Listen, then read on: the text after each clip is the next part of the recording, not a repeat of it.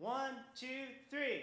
Voices in my head. Hey, I'm Jason Gray. Hey, this is Sarah Gross. Hey, I'm Andrew Osinga. Hi, this is Michael Carr. Hey, this is Andrew Peterson, and you're listening to Voices in My Head. And this is me, so let's have some exciting music. Who is me, you ask? Well, me is Rick Lee James, and this is my podcast, Voices in My Head. We've got a great show for you this week, so stay tuned.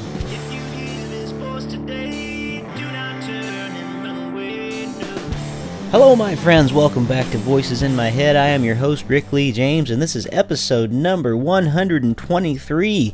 Today's podcast is going to be part 8 of 10 in the series Questions from God. I recorded it a few weeks ago in West Virginia at a camp meeting and had an awesome time doing it. I hope you've been enjoying these messages. Can't believe there's only three left starting today. So, uh, part 8. Uh, hey, had a great week in Nashville last week and uh, getting ready to do a show tomorrow night for a fundraiser uh, for my hymn project and then another one in Indiana here in about a week. So uh, check out rickleejames.com and make sure you check out the upcoming dates. I've got a few things coming up there and looks like I'll be heading to Louisville next month, most likely, if everything works out on the calendar. And uh, God willing, if we raise all the money we need, uh, we'll be recording this new hymns album before the end of the year. Um, oh, and as always, check out youtube.com slash Rick Lee James. I just put a new video up there today. It's a Charles Wesley hymn, Depth of Mercy, and uh, would love to hear what you think about that. And uh, also, if you have a chance, I would love for you to go to iTunes and leave us a review. It's been a while since we got a review, and I just kind of want to make sure you're still out there. So uh, thanks for listening to Voices in My Head. Here's part eight. I hope you enjoy it. God bless. Um, my message tonight, I, I want to ask you a question first from me, and then as we go into the message a little bit further, we're going to get into some question from God. Uh, we've been dealing all week, at least in my messages, with questions from Him.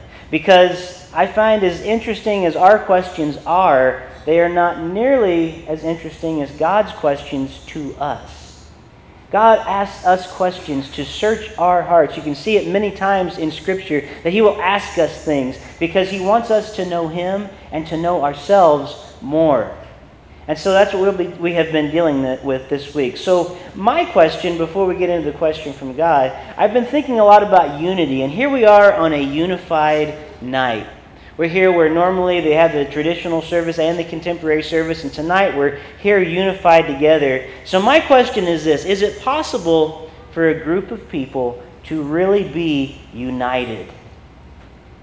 And let me, let me put it a little bit further. Is it possible for a group of people to be united around something that isn't against something else? I mean, think of it. Sports fans, for instance. I'm not really a sports guy. That's more my dad thing. I've always been more into music and reading comic books and stuff like that. Uh, but I have lived in Ohio for almost 13 years now. So I guess I'm a Buckeye, which is a worthless nut, as we all know. Um, I mean, I know it as well as anybody. Um, but, you know, Ohio State is like a religion around there. The Buckeyes. And you know who their mortal enemy is? Michigan. Yeah. I, I, my, my wife is, is, is the football fan of the family. And, I mean, she just hardly misses a game. If she possibly can see it, she will. And, uh, you know, Ohio State fans talk bad about Michigan. They're united in that and how much they dislike Michigan. Um, they talk about Michigan's fans, uh, Michigan's fans' parents, and the horse they rode in on. I mean, they just don't like Michigan. Indiana, I used to live there. Indiana's rivalry was who is it, Dad? Purdue? Yeah, it used to be Purdue. I don't know. Dad, Dad used to lose sleep at night because if Purdue, if Purdue beat Indiana University, you know, it was, it was one of those type things. Um, well, I'm a little bit more in the geek world, okay? Because, like I said before, I like comic books, I like sci fi movies and things like that. I like Lord of the Rings and stuff like that. Uh, so, in the geek world, you know, you'll have some guys that are like huge Star Trek fans versus the Star Wars fans, you know? And one is better than the other. Or new Star Trek versus old Star Trek. Those new movies are just not near as good as those old paper mache sets, you know, back in the, the 60s. new Star Wars versus old Star Wars, Marvel versus DC. I even know some people that are Coke versus Pepsi in the way that they are. You know, I mean, it's like only Coke, only Pepsi, you know. Uh, I mean, and, and then there's, you know, uh, Sherlock Holmes versus Moriarty. I mean, there's always this versus. We've even had Catholic versus Protestant. We've had nation versus nation. Seems like the only way to really unite is to get against somebody else. That's how the world, for some reason, seems to be ordered. So when I go back to that question again, is it possible for a group of people to be united around something that isn't against something else? Tonight, I want to share a story with you about a fictional character by one of my favorite authors. His, the author's name is Wendell Berry, and maybe a few of you have read Wendell Berry before. He wrote what I call a masterpiece of a book. Uh, it's a novel called Jayber Crow. Jayber Crow is the character in the book, but Jayber, even though he is a fictional character, uh, it's as though he is writing the book himself. A lot of people think it's almost uh, Wendell Berry's autobiography when he tells this story. But let me give you a summary of this story of Jayber Crow. His real name, his given name at birth, was Jonas. Jonas Crow, born in Goforth, Kentucky, lost both of his parents at a very young age and went to live with his aunt and uncle for several very happy years. But when Jonas' aunt and uncle also passed away when he was only 10 years old, he was sent to an orphanage where his identity becomes little more than a letter in the alphabet J. And I'm okay with that. My, my last name's James, so I'm okay with that J name. Throughout his entire life, Jay remembers the cold stares of authority that he received at the orphanage, where there was very little love given.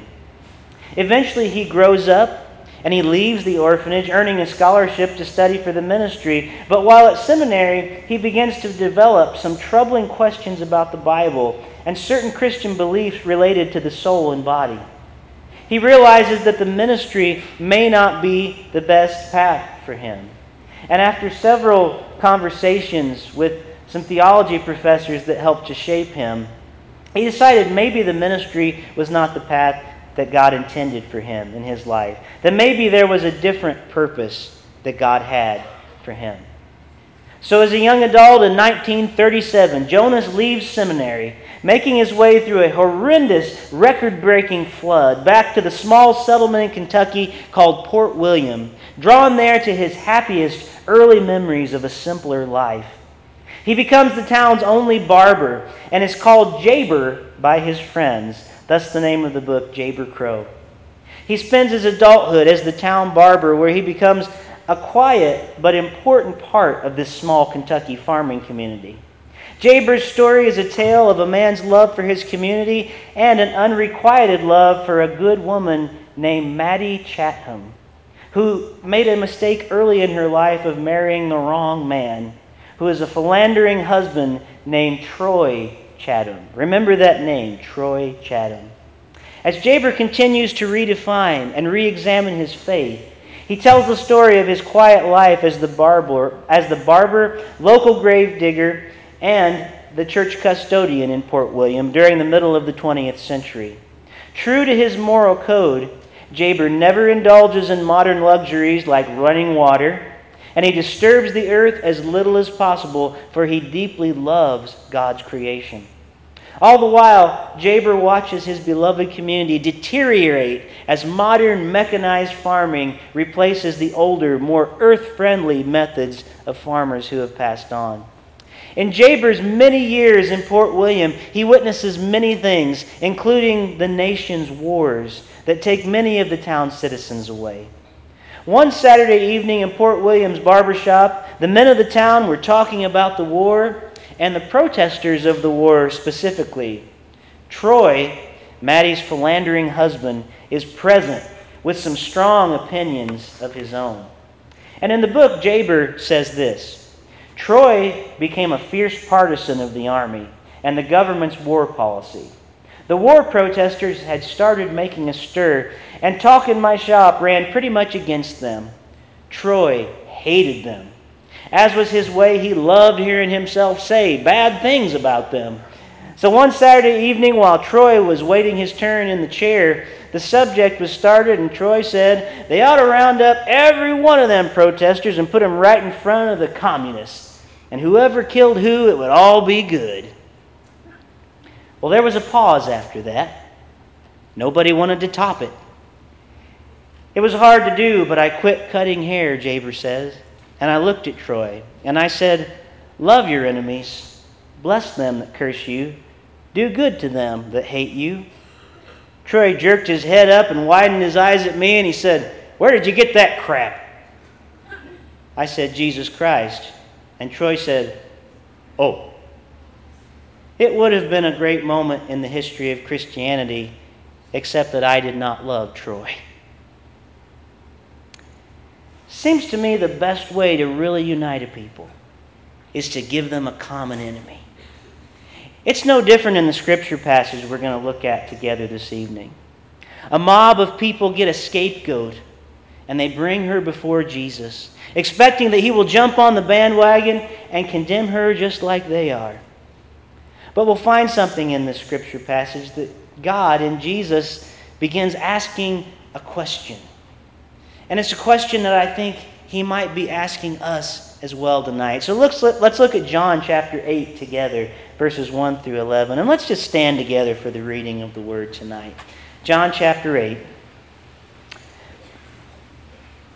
They all went home while Jesus went to the Mount of Olives. Early in the morning, he came again to the temple. All the people came to him, and he sat down and began to teach them the scribes and the Pharisees brought a woman who had been caught in adultery. And making her stand before all of them, they said to him, Teacher, this woman was caught in the very act of committing adultery.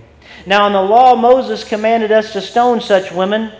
Now, what do you say? They said this to test him, so that they might have some charge to bring against him. Jesus bent down and wrote with his finger on the ground. When they kept on questioning him, he straightened up and said to them, Let anyone among you who is without sin be the first to throw a stone at her. And once again he bent down and he wrote on the ground. When they heard it, they went away one by one, beginning with the elders. And Jesus was left alone with the woman standing before him. Jesus straightened up, and he said to her, Woman, where are they? Has no one condemned you? That's our question from God tonight. She said, No one, sir. And Jesus said, Neither do I condemn you. Go your way, and from now on, do not sin again. This is the word of the Lord, and we are thankful for it. Please be seated this evening. Now, in the previous chapter of John, John chapter 7, Jesus caused a stir in Judea. And he caused many people to believe that he was Messiah, and he caused a lot of other people to get pretty angry at him. He refers to himself as the water that will quench the spiritual thirst of people. At the end of the chapter, the Pharisees and scribes all go home plotting how to kill Jesus. And Jesus goes off to pray at the Mount of Olives. You see the difference? The religious folks went off to plot a murder, and Jesus went off to pray. Now, the Mount of Olives seems to be a favorite place of Jesus to pray. Early in the morning, though, Jesus returns to the temple, and the people are all gathered there to hear what he has to say. And the religious authorities decide to set a trap for him. They bring in a woman who has been caught committing adultery. And they explain that in the law, in Deuteronomy 22, it requires that they stone her. It's a slow, gruesome process, stoning. It doesn't just happen with one rock. I think sometimes we think of little pebbles. My son, who is one and a half, loves to pick up little tiny rocks and kind of throw them in the backyard, and it's cute. This was not that. This was a gruesome, painful, slow, horrifying way to die as one rock after another would hit a person, as they in agony would have the life drain out of them, one stone at a time. Well, the law required them to kill the man with the woman as well. If you go to that scripture passage, I always wonder where the man is. It says they caught her in the middle of committing adultery, so it would, I would assume the man was there too, but he somehow got out of it. So they're already kind of off on their law just a little bit. But the religious authorities and scribes, the Pharisees, they want to know what they think Jesus would do execute her or let her go. And this was actually a very clever trap. It's exactly why Jesus didn't want to go back to Judea in the first place. In the previous chapter, you see the disciples wanted him to go back to Judea, and Jesus didn't want to, it seemed, because he knew that his life was already going to be threatened. Some scholars think that the Romans might have forbidden Jewish people from putting anyone to death, since the Romans were lorded over the Jews. It would be the Romans' responsibility to put to death, which, if that is right, means that Jesus is now caught in a pretty tough catch 22. If Jesus says the woman should be stoned, he'll be rejecting Roman law. If he says that she shouldn't be stoned, then he'll be rejecting Jewish law. And this will prove that he isn't from God because he's breaking God's law or he's breaking man's law. Looks like a no win situation. It's a good thing that while the religious people had been off coming up with a way to trap Jesus, that Jesus had been off praying. Jesus seems to be unshaken by their question.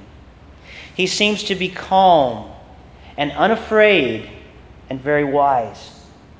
Instead of reacting to their question immediately with a rebuttal, he says nothing. He bends down and he just starts writing on the ground. I think Jesus was being contemplative. He was being prayerfully creative in that moment. I love how even when Jesus is being taken to the cross, it's always on his terms. He is calm, he is wise, and he is unafraid. He doesn't react. He seems to be creating a response, but he doesn't just jump right in. He makes them wait for it. I love it. It's one of my favorite parts in Scripture. And this is the only place in the, in the Bible where we have Jesus recorded as writing anything, and we don't have any idea what he wrote. There is, however, a long standing tradition which I think the Pharisees and those who came to convict this woman would have been familiar with. It's from Jeremiah 17 13. Now remember, Jesus has already referred to himself as the water of life in the chapter before in John. And in Jeremiah 17, which would have been familiar to these good religious Orthodox Jewish people, it says, O Lord, the hope of Israel, all who forsake you shall be put to shame. Those who turn away from you shall be written in the earth for they have forsaken the Lord, the fountain of living water. So in John chapter 7, the chapter before, when Jesus refers to himself as the living water that will flow out of the believer's heart, when Jesus calls himself living water, it might be a clue to us that some people who have forsaken God are about to be put to shame. It's ironic that the ones in this story who have turned away from the Lord are the religious people there was no Christian church yet of the day, so let's just call them the church. It was the church people who had turned away from God. The religious authorities kept questioning Jesus. They were getting tired of waiting, but Jesus made them wait as he just wrote in the dirt. Maybe he was writing their names. They don't see that he is prophetically reenacting Jeremiah 17 13. And finally, Jesus stands up and he tells them possibly the most genius response I've ever heard. Let anyone among you who is without sin be the first to throw the stone at her. And suddenly, those who are condemning her of being a sinner are now shown to be sinners as well. Starting with the elders. And remember what I said last night. My, my friend Brian Zahnd said this first, and I'm stealing it from him. A non contemplative elder is just an old person. It's interesting to me that the elders were the first to drop their rocks, as if to say, even in this church that had lost its way, I think maybe the elders were the first to catch on. And sometimes, even today, our elders can get it wrong a little bit, but sometimes they're the first to catch it and make it right. I don't know if that's what's saying there, but I find it very significant that it mentions the elders dropped their stones first. And the religious leaders began dropping their stone one by one, and the younger people began following their example until no one is left standing there but Jesus and this woman who has been so publicly humiliated and embarrassed and shamed. I can't imagine what she must have been feeling. Sure, she was guilty of committing sin. There's no question about that. But Jesus is not in the business of humiliating you for your sin. Jesus has never been in the business of humiliating you for the sin you have committed. Jesus doesn't want you to publicly be brought before everybody and stoned for your sin.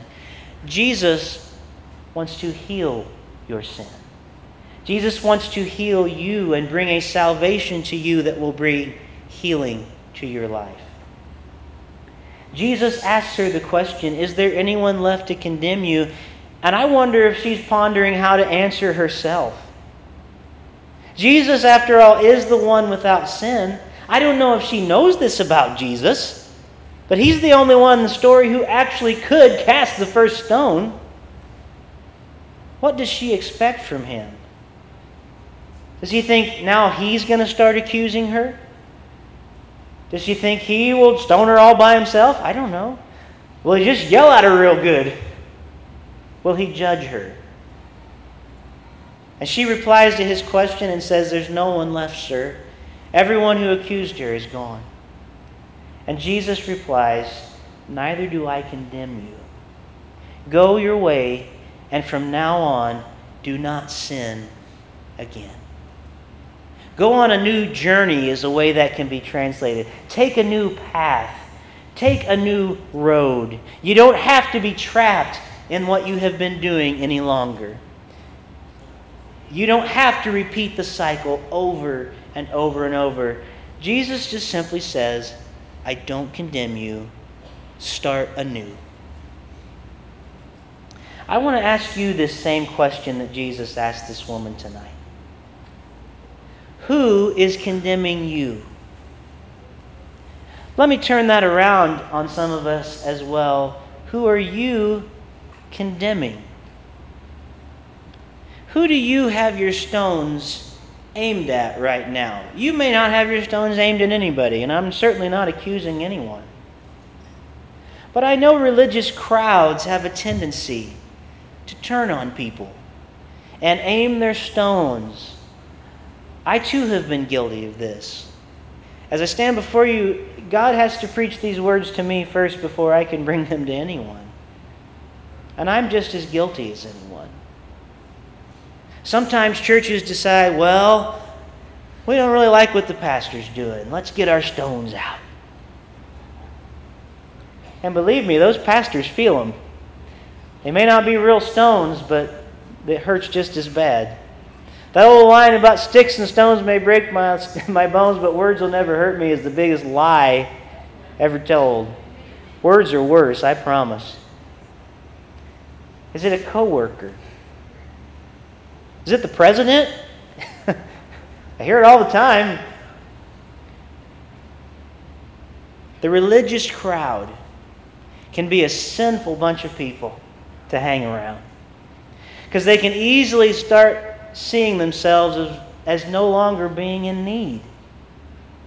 Now, I grew up in a Christian home. I went to a Christian college.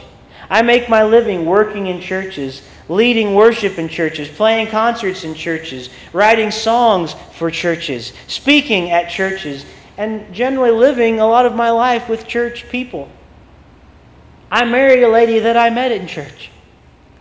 Religious people, though, can be the hardest folks to get Jesus into because they think they've already got him and they're done and that's it.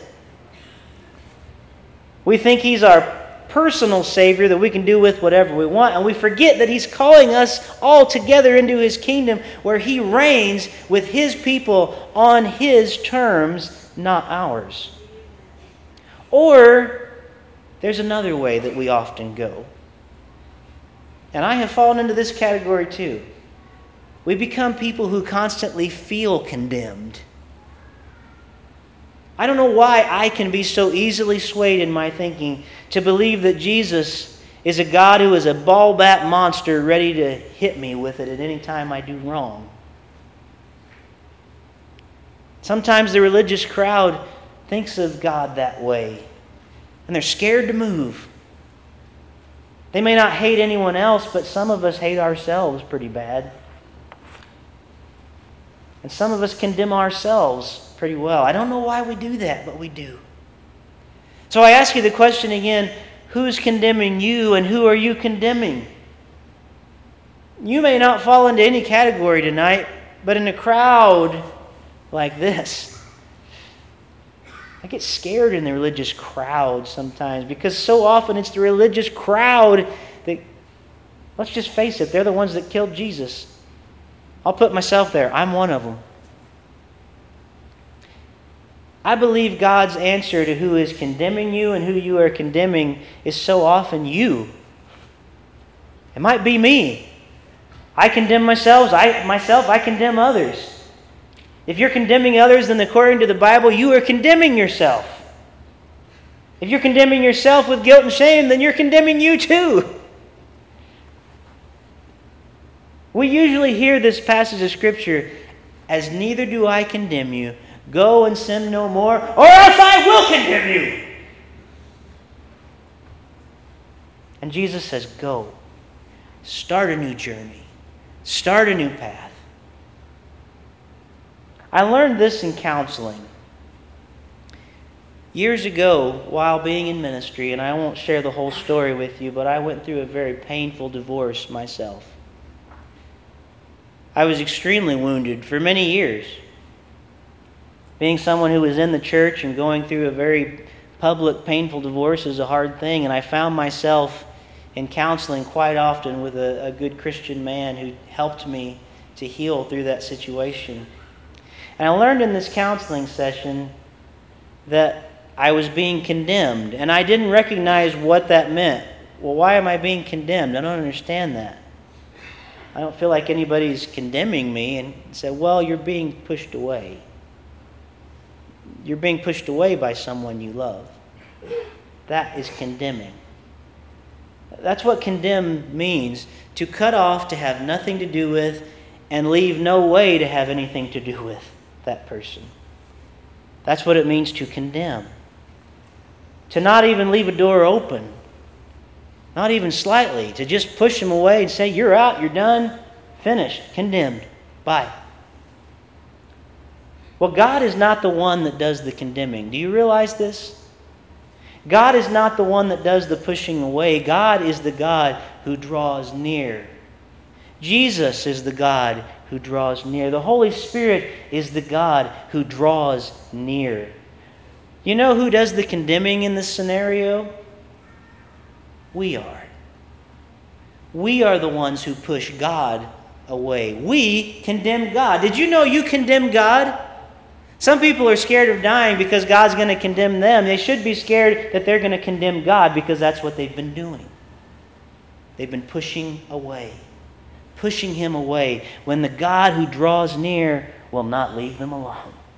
He keeps coming back and he won't take no for an answer. So let me ask you this question again as we think about the religious crowd together. As we think about who is condemning us and who we might be condemning, is it possible for a group of people to be united around something without being against something or someone else? Tempting and accusing. The things the religious leaders were doing in this story are the works of Satan, by the way, not the works of Jesus. John is hoping we'll make that connection in this story that the religious folks, ironically, are acting like the devil. And it still happens a lot, unfortunately. Remember, this is the God who spoke creation into order, this Jesus. He can speak the words that will break us out of that sin.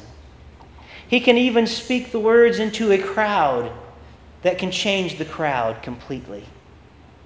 I believe for a lot of us, we're wanting Jesus to fall with fire and do some big thing and change a circumstance. And Jesus is sitting, kneeling in the sand, writing. And he's just waiting. And we're mandating, Jesus, you do it now. And Jesus is waiting. And he's making us wait and he's questioning us. And in those questions, he is making us begin to turn. And at some point, an elder catches on and goes, Oh, well, I'm no better than the one I'm throwing this at. And sometimes God can go into a crowd. Well, God can do it any time He desires. But sometimes the crowd listens. And the crowd will drop the stones and become a new creation. If it happens in individuals, it can happen in churches. If individuals can die to self, then so can churches. How will we deal with our conflict when it comes?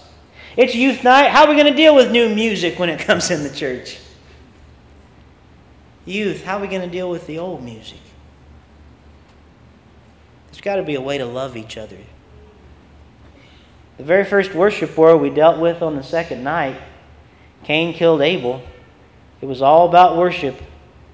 One didn't like the way the other one was doing it. Maybe he stoned him. I don't know. But Jesus would have us drop our stones. Who is accusing you? Who are you condemning? Who is condemning us? How do we respond? An interesting thought occurred to me the other day that the followers of Jesus don't usually have a problem loving people. We usually have a problem with loving all people. God seems to have in mind uh, that everybody deserves it for some reason. Maybe not that everyone deserves it, but because he sees them worthy to love them, he wants us to as well. I think it was Michael Card who observed the plight of the disciple. Our hearts say we should love, but our minds wonder who. You guys, have, uh, you guys probably have never heard of this, but there's this little social network thing online called Facebook. Anybody ever heard of that? It's kind of a small thing. It's I I just barely have heard of it. Twitter, Instagram, but Facebook is especially good at uniting, and especially religious people around things about something to hate. It's a good metaphor for the way the world works. It makes me glad I follow a leader who says to love unconditionally and to lose all other identities except the one that matters your status as a child of God. Christ might be the one uniting point that doesn't call you to hate anyone or something or call, and he doesn't call you to be something you aren't. He calls you to be his child. He calls us, instead of uniting in hate against other people, to be still and know that he is God. So, in closing, I want to ask the question again that Jesus asked this woman Who is condemning you? Are you condemning you? Are others condemning you? It's not God. Jesus shows us God isn't like that. And you can condemn him all you want, you can push him away and be out of his grace as long as you possibly want to try, but he will keep coming back at you. He won't accept it. He wants you to be changed. He wants you to be transformed. He desires you. As a minister of the gospel, one of my greatest privileges, there are probably a lot of ministers in here that you feel this too, that your greatest privilege is to announce to people your sins are forgiven. Your sins are forgiven. Some of you need to take that in and realize this that Jesus already did that work. We sang it tonight. Jesus paid it all. Your sins already, right now, even the ones you haven't committed yet, are forgiven. You are forgiven. It is a gift that God gives to you. The question is will you be willing to accept the gift? Will you be willing to take the gift for what it is and say with gratitude, Lord Jesus, thank you. Thank you for welcoming me, a sinner who is completely unworthy who deserves nothing more than to be put on a cross like you were, who deserves nothing more than to be stoned to death. We have it in the Bible. It's biblical if you go to the Old Testament. Thank you, Jesus, that you say, Come and dine with me. The way Jesus says it is something like this to the religious crowd The tax collectors and the prostitutes are entering ahead of you. Don't you want to come eat with us? Will you accept his invitation to dine tonight? Will you drop the stones and be willing to dine with whoever it was you were about to hit? His call is to repentance and to a meal, the wedding supper of the Lamb. He is the groom and the church is his bride. By coming tonight, as I'm about to open these altars, we're going to receive the Lord's table again. And by coming tonight, as you receive this bread, if you choose, and as you dip it in the cup to receive his blood and his body, you are acknowledging as you do this, if you choose to be a part of this, you are acknowledging, Jesus, I am inviting you inside of me the way that you have invited me. I take you into me tonight. I ingest salvation. I bring it in. I acknowledge that you do not condemn me, and so I'm going to stop condemning you. If you do not condemn me, then I do not condemn you, Lord. Some people are so stubborn, they just never want to say that, but that's all God's really saying with his offer of forgiveness. Stop condemning yourself away from me. Let this knowledge change you. Repent of pushing him away. Do this by accepting the invitation. Let's stand together.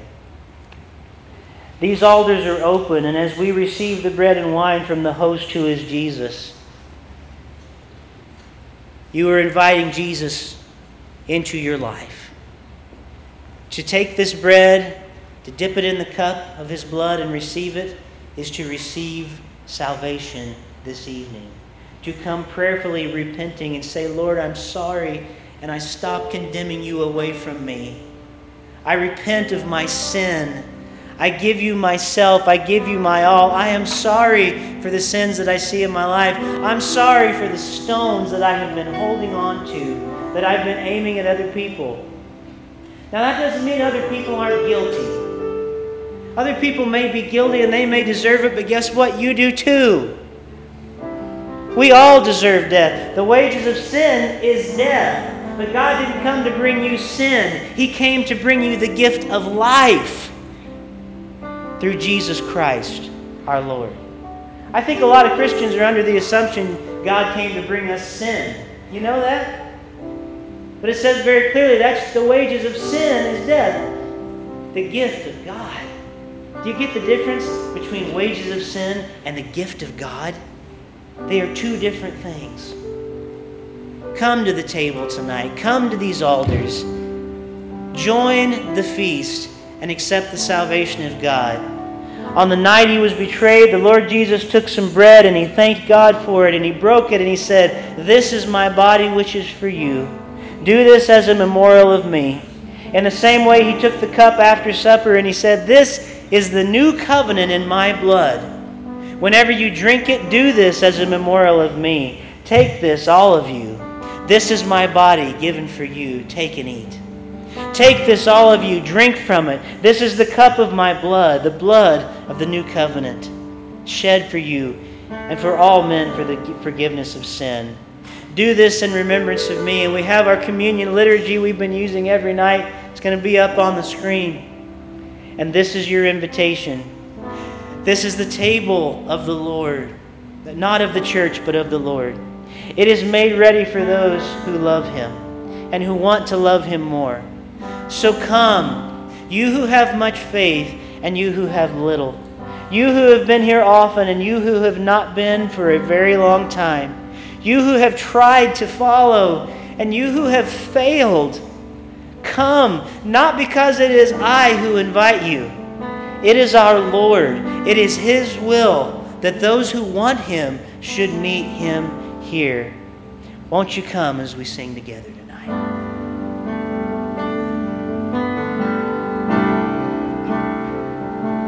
Every dawn, every sun,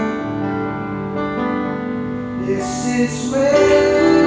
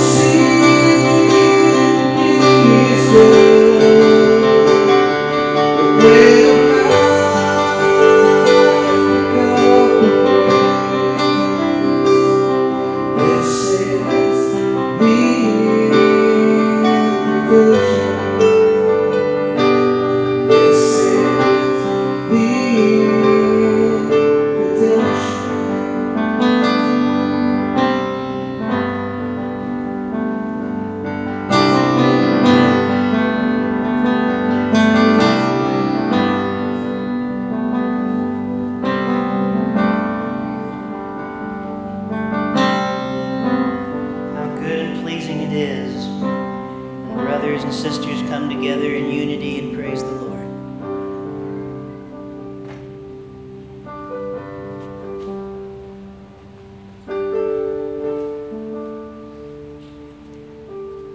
I just had this thought tonight, and you certainly, none of you have to come and partake in this. God's not going to make you stop condemning Him away. But I just have to ask a question why? Why not? I'll never understand why people don't want salvation, but it's just a simple why. You're loved whether you want it or not. And I hope for those of you that that didn't choose and aren't choosing to participate. Want you to hear this tonight. You are deeply loved. And we have a very patient God. And it is the kindness of the Lord that brings us to repentance, so it says in the scriptures. And I just pray you'll stop condemning yourself away. You are welcomed by a Savior who wants to eat with you. You don't eat with people that you don't kind of like a little. And Jesus just doesn't kind of like you He really loves you. In Jesus, we see what God has to say to mankind.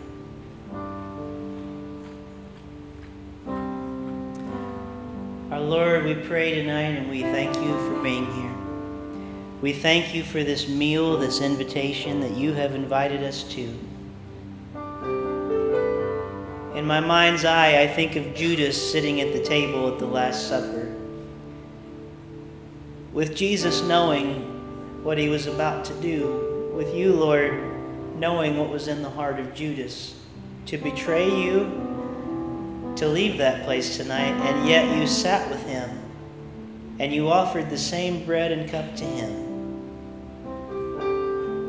Lord, you know how it was Judas's choice not to accept the gift.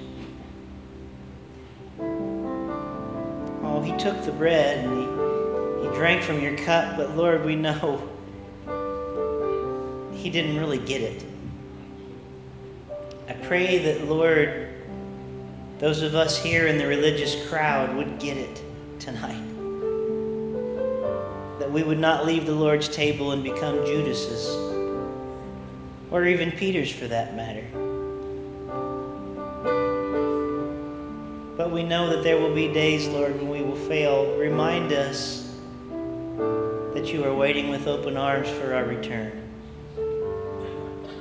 That you are a father who loves the prodigal.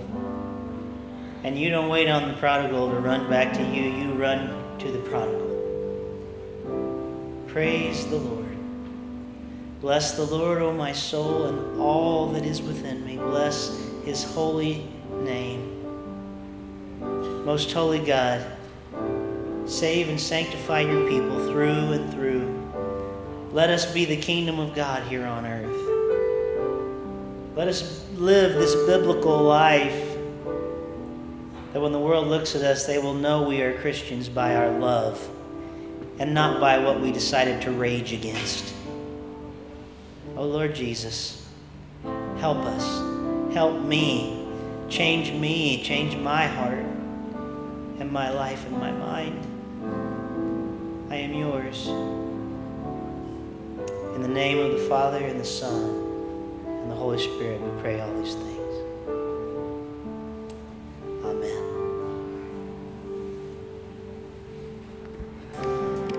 Been listening to Voices in My Head, the official podcast of Rick Lee James.